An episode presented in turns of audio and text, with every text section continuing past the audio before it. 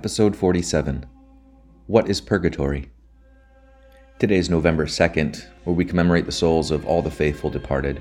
That is, those who have left this world and are still being purified before their entrance into heaven.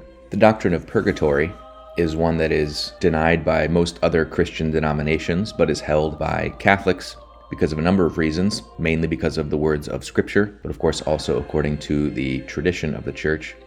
But before we get to those, let's see if we can work through the reasons why it just makes sense that there would be a purgatory.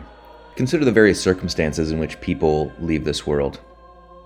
You have those that are uh, very saintly, who most likely go to heaven, those who have, like all of the saints, died closely united and conformed to Jesus himself. On the other hand, you have those who die rejecting God to their last breath, the unfortunate circumstance of those who are lost eternally think of some of the most wicked people who, though we have hope for their salvation because there's always hope for God's mercy in any one circumstance, almost certainly there have been some, probably many, who have left this world rejecting God and hardened against His grace. But then you have another situation, which is probably the most common those who have died in some way united to Christ by grace, those who have lived a somewhat virtuous life, perhaps have not committed any grave sin or have not persisted in any grave sin or have repented from any grave sin, but still uh, lived a, a, life riddled with venial sin or still with uh, many earthly attachments. In the first circumstance, it makes sense that they go to heaven upon their death. In the second circumstance, it makes sense that they go to hell upon their death. In the third circumstance, we don't easily lump them into either category we wouldn't say that it makes sense that they enjoy this exact same lot as the saintly souls who leave this world. And it doesn't seem just that they would be lost forever because of venial sins. So, already, even without looking at scripture or tradition, which of course are the stronger arguments for purgatory, but already we have a reason to believe that something like that would exist. That to be in the presence of God, one has to be totally pure. And not that it's some rule that God set up, but that even that we even would want to be purified entirely before being in the presence of God. Remember in the Old Testament, whenever an angel of the Lord appears, or when, for example, the Israelites are standing at the foot of the mount when Moses is talking to God, they're terrified because of God's majesty and the terrible awesomeness of what was going on there. They said to Moses, "Hey, listen, you talk to God for us. We don't we don't want to be near him uh, because we're terrified." So it makes sense also that a soul would want to be purified as much as possible before entering the presence of God. Think of if you encountered one of your heroes or someone you deeply respect, or say you're going before royalty, you would take great care about your appearance. You'd want to be in the best state possible. You'd want to make sure you're all prim and proper, that you're clean, well groomed, etc. That gives you some kind of idea of why purgatory is not only something that is required for souls, but also willed by souls that are not yet totally purified and not yet able to be in the presence of God. Well, you might ask, why is it necessary that they be purified if they've been forgiven their sins? Well, even if we've been forgiven our sins, there's still a sense of justice that needs to be fulfilled. God grants us his mercy without any question as long as we are contrite, but there's still justice required. And it's this that is exacted in purgatory. When we sin, it causes certain real world problems, it causes a disorder in our soul. Even if we are forgiven by God's grace, there are still real effects of sin that remain, both in the world around us and inside of us. I might live a long life of terrible sin and then receive God's grace through the sacrament of reconciliation.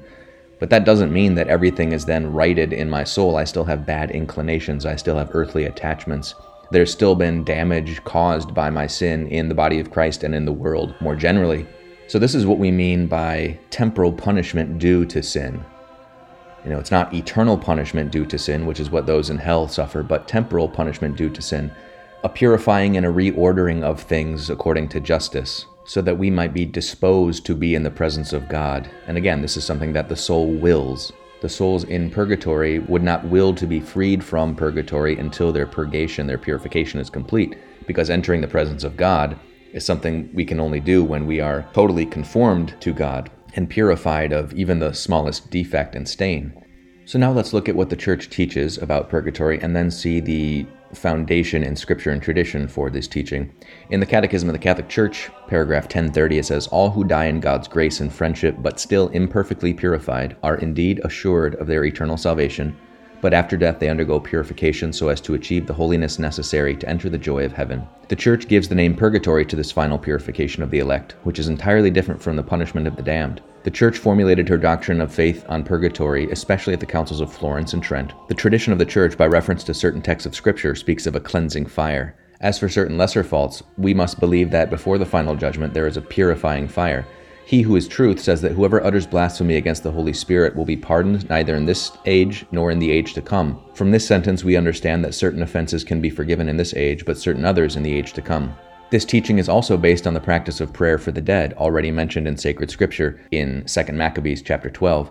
Therefore, Judas Maccabeus made atonement for the dead, that they might be delivered from their sin. From the beginning, the church has honored the memory of the dead and offered prayers and suffrage for them, above all the Eucharistic sacrifice so that thus purified they may attain the beatific vision of God. If Job's sons were purified by their father's sacrifice, why would we doubt that our offerings for the dead bring them some consolation? Let us not hesitate to help those who have died to offer our prayers for them. End quote. So that's a lengthy citation from the Catechism, but I read it because it involves references to Scripture and also the tradition. So you had uh, the words of Christ himself being quoted when our Lord is talking about blasphemy against the Holy Spirit. He says, It will be neither pardoned in this age nor in the age to come, implying that there are certain things that are forgiven in the age to come. It references one of the main texts of Scripture that is the foundation for the doctrine of purgatory, which is Second Maccabees where Judas Maccabeus finds pagan idols under the cloaks of his dead fellow soldiers, and so he offers prayers for them that they might be forgiven this, even though they had already died. And at the end, we had St. John Chrysostom referencing Job praying for his dead children, offering sacrifice for them. In addition to all these things quoted in that excerpt from the Catechism, we have St. Paul in 1 Corinthians chapter 3 saying, Every man's work shall be manifest, for the day of the Lord shall declare it, because it shall be revealed in fire, and the fire shall try every man's work, of what sort it is. If any man's work abide, which he hath built thereupon, he shall receive a reward. If any man's work burn, he shall suffer loss, but he himself shall be saved, yet so is by fire.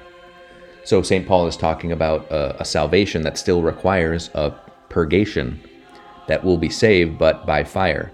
So when we go to purgatory, our salvation is assured, but there are certain things that need to be purified. And this is attested to in the words of Christ, the Old Testament, and other New Testament letters. Another helpful description of purgatory is given by Frank Sheed. I've quoted him before in his book, Theology for Beginners. Here, it's an excerpt from his book called Map of Life, which I also highly recommend. He says, quote, Those who thus die with their wills fixed against God find their eternal abiding place instantly. But what of those whose wills are united to him? It will be remembered that here a distinction must be made. The life of Christ does not vivify every living cell in his body with equal intensity. A living member of the mystical body may have his will either totally united or partially united with God's will. In the first case, he is totally living with the life of Christ, totally possessed by him, and at death passes instantly into heaven. In the second, there still remains something of self unsubjected to God. He loves God, and his soul is indwelt by his Spirit, Yet imperfections remain. God holds the center of the soul, but there are, as it were, outlying regions still not completely subject to him. Upon such a man, sin still has a certain hold, and this usually in one of two ways. Either there is venial sin not repented of, or there is mortal sin, repented of yet not sufficiently. End quote. So here you have him talking about what I mentioned in the beginning that it seems there's a middle case between the the perfectly saintly soul and the soul of the damned at the time of death. But I also wanted to mention his image of the living cell in the mystical body of Christ. This is important because the mystical body of Christ means we are united to all the states of the church, meaning the church triumphant in heaven, the church suffering in purgatory, and members of the church here on earth called the church militant. That all of these together form the mystical body of Christ. So we are connected to those suffering in purgatory. And this is why we can actually offer prayers and sacrifices for them, just like we can offer prayers and sacrifices for people here below still struggling. And that's what we do primarily on today, All Souls Day, is we offer prayers for those souls still being purified that we might uh, assist them in hastening their journey to heaven. This is what it means that we're all members of the body of Christ, that we can share each other's uh, burdens, so to speak, that we can offer the superabundant merits present in the celebration of the Mass or the merits of certain good works. We can apply them to souls in purgatory as if they were their own. This is what it means that we are all connected.